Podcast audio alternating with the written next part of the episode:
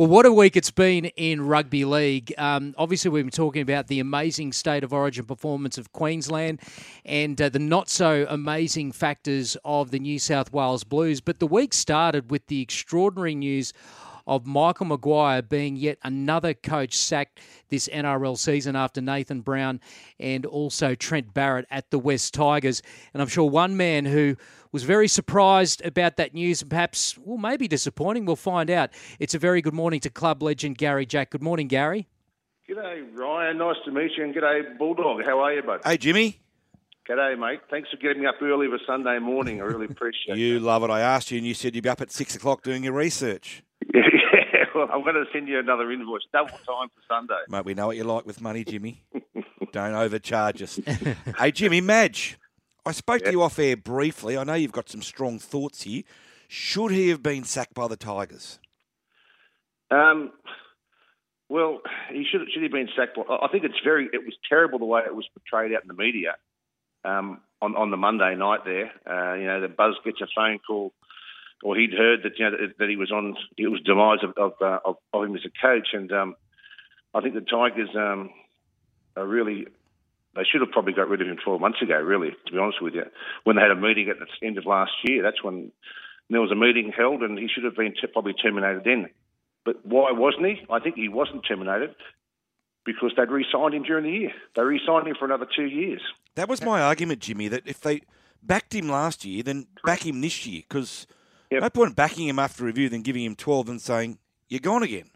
Yeah, that's right. So how how could they say lose face and and terminate him in November? He should have been terminated after they got beat thirty-eight nil by Canterbury. That was embarrassing for all Tigers fans to watch that game. Um, that That's when he should have gone. But but they've had that, you know, Tim Sheens wasn't there at that time, and now they've given him another another eight months, and the results aren't there. So Tim Sheens obviously has stepped in and... Uh, and, and, and, and terminate him. You know, it's cost the club eight hundred thousand dollars. They must have more money than sense mm. uh, to burn. Gary, the drums were almost beating in the pre-season, though, weren't they? Almost from a leadership level. I remember a lot of the press being about that the Tigers named a leadership group rather than just one captain. And there was a lot of criticism around that. Do you think that perhaps ties into, I guess, maybe the culture of leadership around the Tigers? I think you're one hundred percent there, Ryan. I, I think when you pick five guys, you have five five different opinions. Um, you keep every you keep every, five blokes happy that they're the captain. You know, you only have one captain. Someone leads by example. Like players know who, who that is. So I think that was just to, to keep everyone happy. I think there was some pushback. I think there was some pushback from inside the club because he's a hard taskmaster. Uh, you know.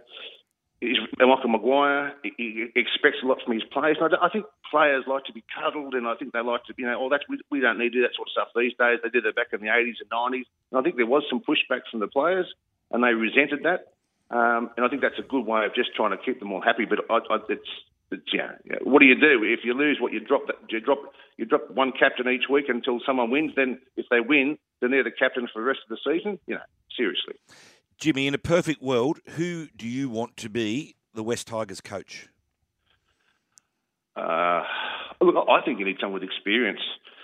Really do. They're, they're talking about these the younger coaches, the Seraldo. You know, um, there's lots of young coaches that come through that, that, that don't make it.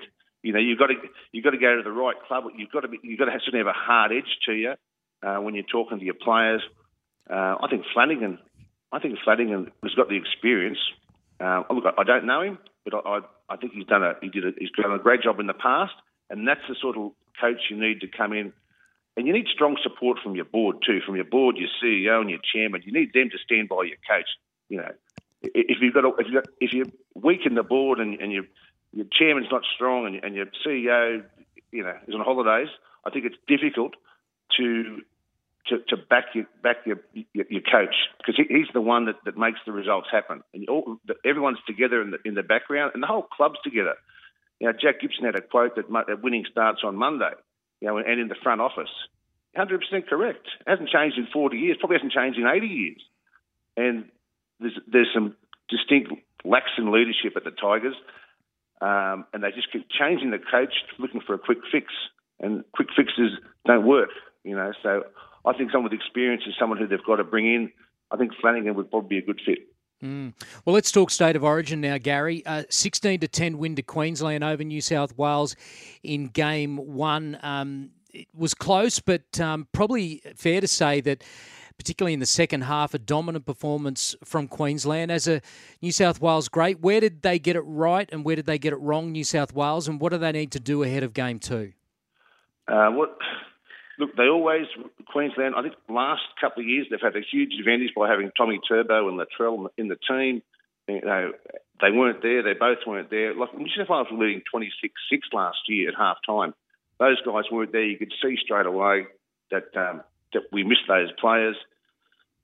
Uh, young Cleary was always going to be under pressure with his kicking game. He got absolutely, yeah, he got, he got smashed. Uh, he'll learn from it. He'll be a better player.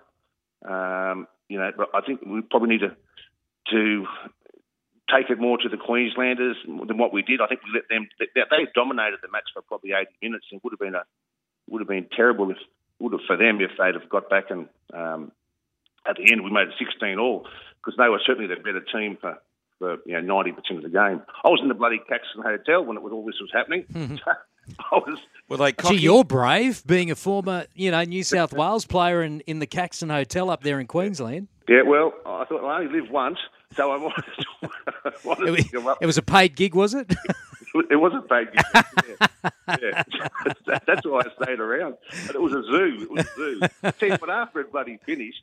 But they were playing John Denver. They were playing Take Me Home, Country Road. They were playing Neil Diamond. It was a, re- a real carnival atmosphere. They were pretty happy. Um, it was packed out. I thought, wow, how good's this been at the Caxton Hotel? Yeah, um, it, it was it was a great experience that I'll never, ever experience again. I don't reckon it was great, though, back in the day when, remember New South Wales used to drive the bus yeah. down outside and they'd just pelt it for, with beer? Yeah. With beer, yeah, with, with full cans of beer. They had them lining up on the windowsill. I actually thanked the blokes that threw the beers there forty years ago for, for their effort in um, in inspiring New South Wales with some victories in eighty-five and eighty-six. But they were still there, those blokes. They hadn't moved. Hey, Jimmy, I've always balked at that theory that Queensland understand Origin more than New South Wales. I think it's baloney. But is there something to it in your eyes? I mean, they do continue to come back when they're not expected to. They seem to yeah. win games. Mm. You know, is there any truth to that theory? No, I don't think there's any truth to that theory at all. But you just got to look bulldog at the fact the last two years we've we've hammered them. You know, three nil or two one. Sorry, um, they were, they're always going to be the underdog, and you know, we did, there's no Latrell, there's no Turbo. They were always going to come back. They were always going to be, you know, they had always they always got something to prove, and, and you know that's that's what Queenslanders did. They always had a chip on their shoulders and something to prove, and, and the opportunity came, and, and they took it, and we were off our game. Um, I think Freddie's, you know, he's got to protect his kicker next time, and I also think Freddie's got to bring in, yeah, uh, uh, Addo Carr's got to come back into the side. He's a genuine try scorer. We couldn't score tries, you know. He, he is a try scorer, so he's got to come back in. Um, You know, so so it, it didn't surprise me that the Queenslanders did win. I was hoping that we, we'd win, but it didn't surprise me at all that they got up. You know, I think a, a lot of people seem to overlook too is, Bulldog, I'll ask you this. Who, who are the three teams that Queensland choose the majority of their players from in the N R L? Well, the three Queensland sides and two of them are flying. Which are, you know, Cowboys, Cowboys and, Broncos, and Broncos. And and Storm's probably the other one, right? Yeah, yeah. Guess where they're on the ladder? Storm two. Cowboys three, Broncos four. There, they went in, in form. There is a correlation between the fact that those N R L teams are going well and that's their main selection base. So, yes, there is, I think, you know, the culture thing, which is, is great for, I guess, cannon fodder, you know, for a lot of the journos, but ultimately they're just picking from more informed sides at the moment. That's got to be a big factor as well, Gary. Definitely, yeah. They, they, they've been off the last couple of years, and, and they are the top, you know, top three or four sides at the moment. Yeah, but yeah, Reuben Cotter, what what a great young player. Yeah. You know, he's been he's been discovered now. That's and young Cobbo as well. You know, he's only nineteen years of age. You know, that that's good. That, that's good. But you know, obviously, New South Wales, Freddie's got to just he's got to lick his wounds. He's got to go back and reevaluate where they went wrong, and be, and be honest with himself. I think he made a couple of fundamental errors there. Um, you know, I think he probably would have had Jake there as well, Jake Dravojevic. Now, guys that have done it in the past, they haven't let him down. Maybe they'll come back in. Um, but, you know, New South Wales, it's going to be tough now. We're over there in W A for the second game, and the third game's up there. Um, so, you know, it's going to be a, a big challenge for our guys to, to, to, to hold on to the series. Uh, Jimmy, before we let you go, um, last year, of course, you suffered a heart attack. It was very frightening and went into cardiac arrest and mm. lifeless for eight minutes before being revived.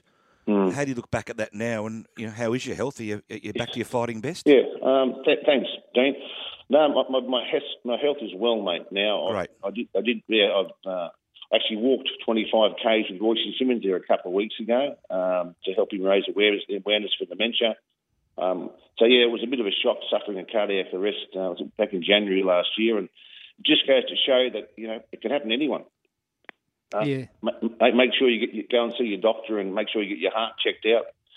And I was just very lucky that where I had my arrest, that I had um, people that, that knew what they were doing and did C P R, which kept me alive. Otherwise, um, you know, I, w- I wouldn't be here. So I was very, very, very fortunate. So, yeah, my life has changed, and um, yeah, I I don't take stuff for granted like I probably used to before, and realise that, you know, we're all not bulletproof, that um, someday, you know, we're not going to be, so I try to enjoy every moment and every day as much as I can. Yeah, and I, I just want to say, Gary, that we fans don't take you rugby league greats for granted either. You mentioned Royce Simmons there, and wasn't that walk great? I mean, as a rugby league fan, you know, seeing Wally Lewis there as well, yeah, and Alan Langer, and you just think of those names and all you boys together.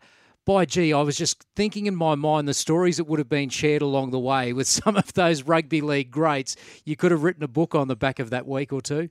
Yeah, it was, it was great. And that's that's the beauty of it, because we all come to, and when you meet Royce, you know, I'll give him a hug and give him a cuddle, say, good, great to see you, mate. And, you know, you, you probably haven't seen these guys for maybe three or four years, you know. So when you do see them, it's it's extra special because you, you know you, you've gone through a lot together, playing for New South Wales and Australia and club football. I played against Royce for a decade, so then you know Royce is, I think he's what sixty-two. I've just turned sixty-one.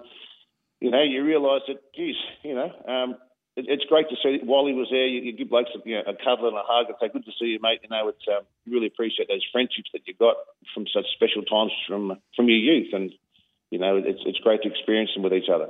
Jimmy, I don't mean to sound critical of today's players, and I admire their athleticism, but do you think there's there was more camaraderie back in your time among your mates? Yeah. Maybe the money wasn't there and there were more tours overseas. Do you think that the, the friendship and the bond was a little bit stronger then than what it is today? Yeah, I, I think you're right there, mate. I, and, and Dino and uh, you know, I was up there um, at the at the Caxton when I spoke there, and Uh, Ben Teo was there. You know, he's a great young fella, Ben Teo, and he spoke, and we both spoke together. At the end, he said, well, I think the big difference between now and then is back in your days, there was lots of characters and lots of personalities, because I was telling stories about Locker and Zero and all that sort of stuff. He said that these days there's not as many characters and personalities and um, as what there is today, and that's sad that those, that those guys aren't in the game.